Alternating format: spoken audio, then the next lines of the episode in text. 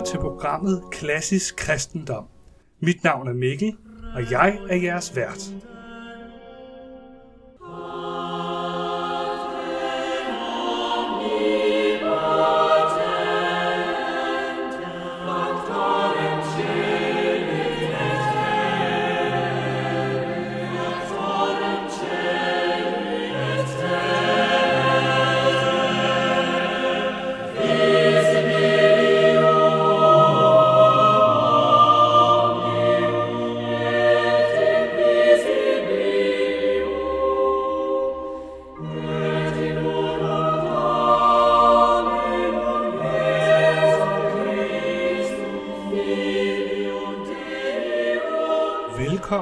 Første episode af Klassisk Kristendom. Jeg vil gerne starte med at byde velkommen og præsentere, hvad det her podcast kommer til at handle om. Med klassisk kristendom mener jeg, at vi kommer til at tale om den slags kristendom, som historisk set har været den almene og udbredte tro og praksis igennem tiderne, ud over landegrænser og hen over kirkelige retninger. Podcasten her bliver et almindeligt kristen podcast for katolikker som protestanter, for kulturkristne, øh, kulturnysgerrige, ateister og sekulære. Vi vil forsøge at sætte ord på kristendommen, som den har fundet sit almene udtryk igennem tiderne. Og i denne juletid er der jo næsten ikke noget mere oplagt at tale om end netop julen. En af de dog meget trælse teorier og historier, myter kan vi jo kalde det, der spreder sig i denne juletid år på år, er den store juletyveri-teori. Og hvad mener jeg så egentlig med det?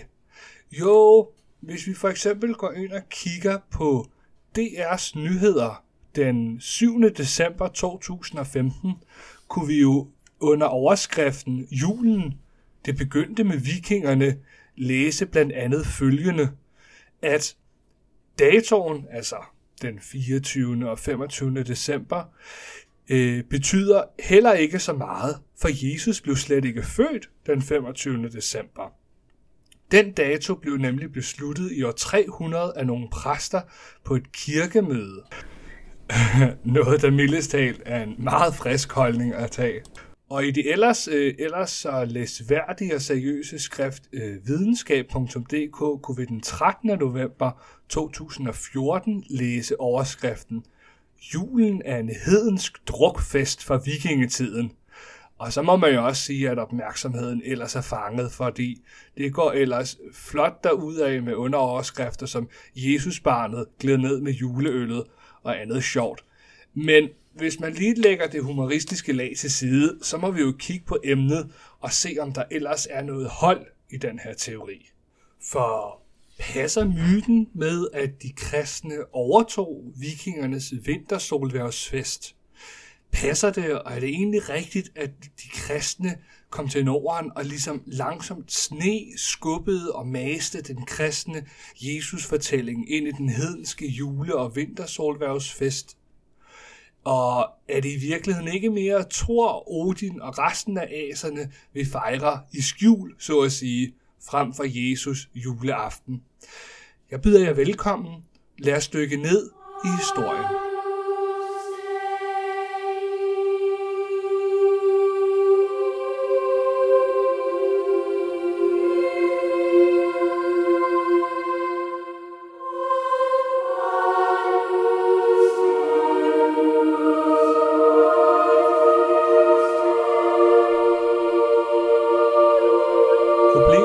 Denne store juletyveri-teori er jo bare, at den intet med virkeligheden har at gøre.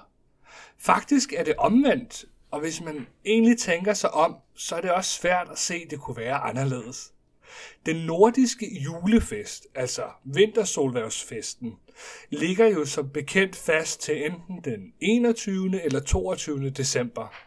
Så hvis den var udgangspunktet for julefesten, hvorfor fejrer vi så julen om aftenen den 24. og om morgenen den 25. hvor Kristus blev født? Det gør vi, fordi at de kristne afskaffede vintersolværvsfesten, den hedenske fest, og hægtede os nordboere i Danmark, Norge og Sverige op på den allerede i forvejen fastsatte Jesus fødselsdagsfest, så at sige. Altså satte os op på den 25. december, juleaftens dag. Og øh, det er også det, vi ser, hvis vi går til kilderne og rent faktisk går ned i det stof og det historiske belæg, vi har vedrørende den her datostrid. For vikingernes egne sagager fortæller faktisk eksplicit, at Norges storkonge Håkon den Gode beordrede julefesten flyttet til de kristnes dag for Kristusmessen, altså Kristus julegudstjenesten. Naturligvis var der en hedensk vintersolværvsfest i forvejen, men netop fordi at denne ikke faldt sammen med julefesten den 25. så beordrede Håkon den Gode denne fest flyttet, så den kunne komme til at blive fejret på den samme dag, som de kristne europæere holdte julen. Det kan vi faktisk læse i Håkon den Godes kongesaga, i kapitel 13 står der meget interessant følgende citat. Håkon var en god kristen, da han kom til Norge. Men da hele landet var hedensk og afgudstyrkningen stor og stormændene mange, og han syntes at have brug for støtte og befolkningens venskab, tog han den beslutning at holde sin kristendom skjult. Men han holdt dog søndage og fastede fredage. Han fastsatte i loven, at man skulle begynde at holde jul på samme tid som de kristne, og at alle skulle have øl af en mæle korn. I andet fald skulle der betales bøde og holde helligdagen, så længe øllet varede. Førhen blev den kristne jul holdt høkonat. Det var midvinternat, og man holdt julen i tre dage. Han agtede først at fremkomme med det kristne budskab, når han havde sat sig fast i landet og havde frit lagt det hele under sig. Og øh, citat slut. Det er jo meget spændende, det vi læser her. Altså, på trods af, at Håkon måtte holde sin kristendom lidt i skjul på grund af modstand for hedningerne i landet, så står der jo her, at han fastsatte i loven, citat, at man skulle begynde at holde jul på samme tid som de kristne. Citat slut.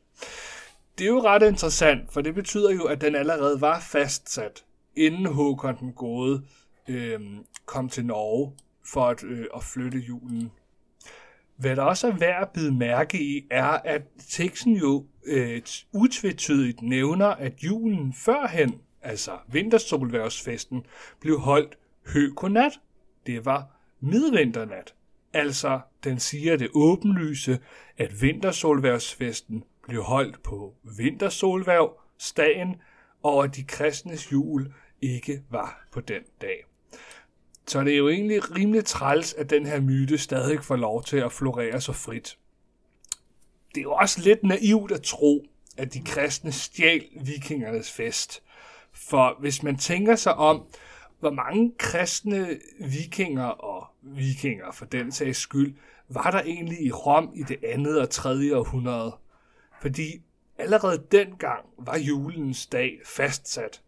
Vi kan for eksempel læse hos kirkefaderen Hippolytus af Rom, der skrev i år 225 efter Kristus, hvilket er små 600 år før vikingetiden begynder at tage fat i Skandinavien, at Kristus blev født den 25. december. Han skrev i sin kommentar til Daniels bog, at hvor herres første fremkomst i kødet, dengang han blev født i Bethlehem, det skete på 8. dagen før januars begyndelse – på ugens fjerde dag, dengang kejser Augustus regerede i sit 42. år. Citat slut. Og det er jo lidt interessant, for 8. dagen før januar, øh, det er den 25. december, juledag, da Kristus blev født. Altså skriver Hippolytus af Rom, der som sagt øh, skrev det her cirka omkring år 225 efter Kristus, forholdsvis utvetydigt kan konstatere, at dengang var der kendskab til Kristi fødselsdag den 25. december. Altså burde det ikke komme som en overraskelse for os, at de kristne ikke har siddet og pillet og leget med den hedenske vintersolværvsfest, når vikingernes egne kilder selv nævner, at den blev flyttet bort fra vintersolværvsdagen til den kristne jul, som den blev holdt og fejret over resten af det kontinentale Europa. Vi må også kigge på, at at kongesagager og kirkefædre ikke er de eneste beviser, vi har på, at den her dato var kendt. Maria Bebudelsesfest, som stadig fejres i den lutherske, katolske og den ortodoxe kirke, som en fest for til minde om englen øh, Gabriels besøg til Jomfru Maria, den falder jo på den 25. marts, som ligger ni måneder før den 25. december. Altså er der en vis systematik og overskuelighed over de kirkelige højtider. Og Marie Bebudelsesdag, den fest er blevet holdt i hvert fald siden det 4. århundrede. Så var der i virkeligheden et stort juletyveri, hvor de kristne sne og indmarcherede Jesus fortælling ind i den hedenske fest, som vi havde holdt i fred heroppe? Nej, det var der naturligvis ikke. Historien og myten, som på trods af sin udbredelse øh, egentlig ikke har nogen understøttende beviser for sig, er ikke andet end et produkt af nogle mytiske teorier i 1800-tallet, hvor man forsøgte at forklare kristne helligdage, trosretninger og kristne motiver, såsom for eksempel opstandelsen, på baggrund og med en forståelse i allerede eksisterende hedenske myter. Problemet er bare med den forklaringsteori, at det er forklaringer, der ikke længere har nogen gang på jord. I det de ignorerer de åbenlyse historiske faktumer, der knytter sig til den kristne kirkes virke og historie i den tidligste tid, som vi for eksempel har læst i det skrift, som Hippolytus af Rom havde skrevet i det 3. århundrede. Så lad os prøve at konkludere lidt på det og samle trådene op. Vi ser altså kronologisk set, at de kristne i det 3. århundrede var klar over, hvornår julen faldt, på hvilken dag det var.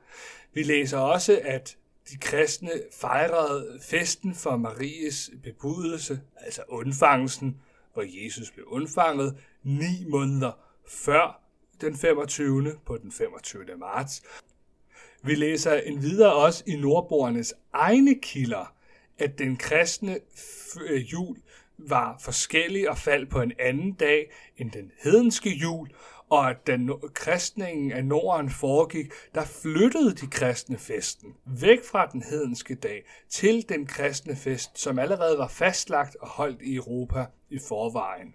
En af de få indvendinger, man ofte hører imod, at julen skulle have fundet sted på den 25. december, er en kritik af Bibelens udsagn om, at der skulle have været hyrder ude og vogte for den 25.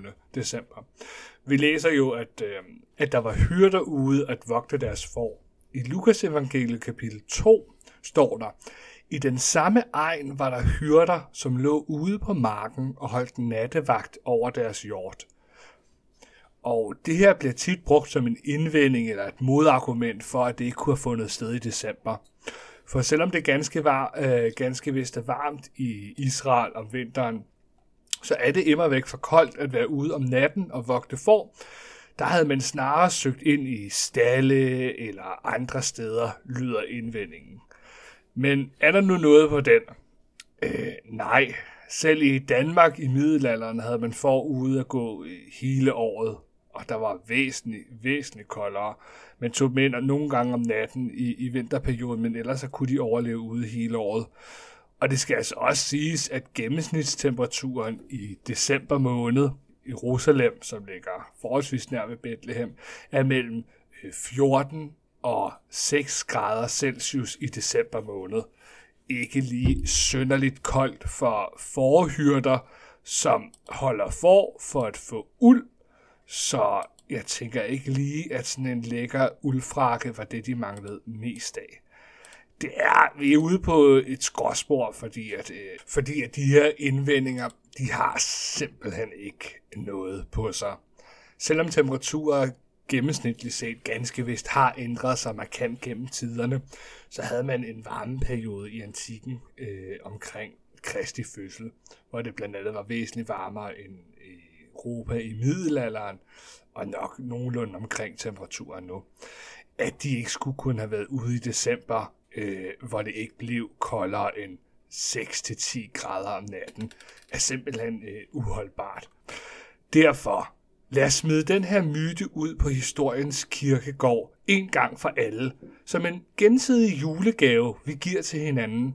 For det er altså ikke andet end historisk malværk. Den taler imod bedre vidende kilder og bygger på dårlig forskning fra 1800-tallet, hvor man forsøgte at kæde alt kristent op på hedenske myter, græsk og romersk og nordisk mytologi. Det må slutte nu. Det er ved at være trættende. Vi må også her til slut spørge, er det overhovedet værd at bruge 20 minutter på at diskutere den her sag og spørgsmålet? Er det ikke bare noget, vi kan lade være? Øh, nej, jeg synes egentlig, det er et vigtigt spørgsmål at tage. For det første, fordi myten er så udbredt. Også fordi myten ikke bare er udbredt hos folk, der ikke ved særlig meget om historie, men også deles af ellers øh, seriøse medier som DR og videnskab.dk. Og fordi at myten ofte bliver brugt til en løftestang, der underminerer kristendommen som en billig kopi og dårlig efterligning af mere spændende, oprindelige hedenske myter, hvilket jo overhovedet ikke er tilfældet. Og det er også vigtigt at bruge tid på, af den simple og alligevel ret så øh, grundlæggende vilkår, at sandheden er værdifuld og yndefuld i sig selv – og det er godt og rigtigt, at vi får rettet de her fejltagelser, så vi alle sammen kan vokse i forståelsen af vores fælles fortid.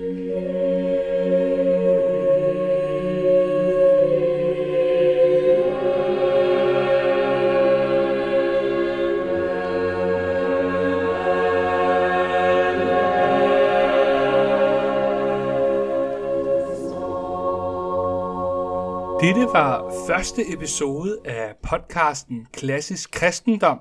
Jeg var rigtig glad for, at du gad at lytte med.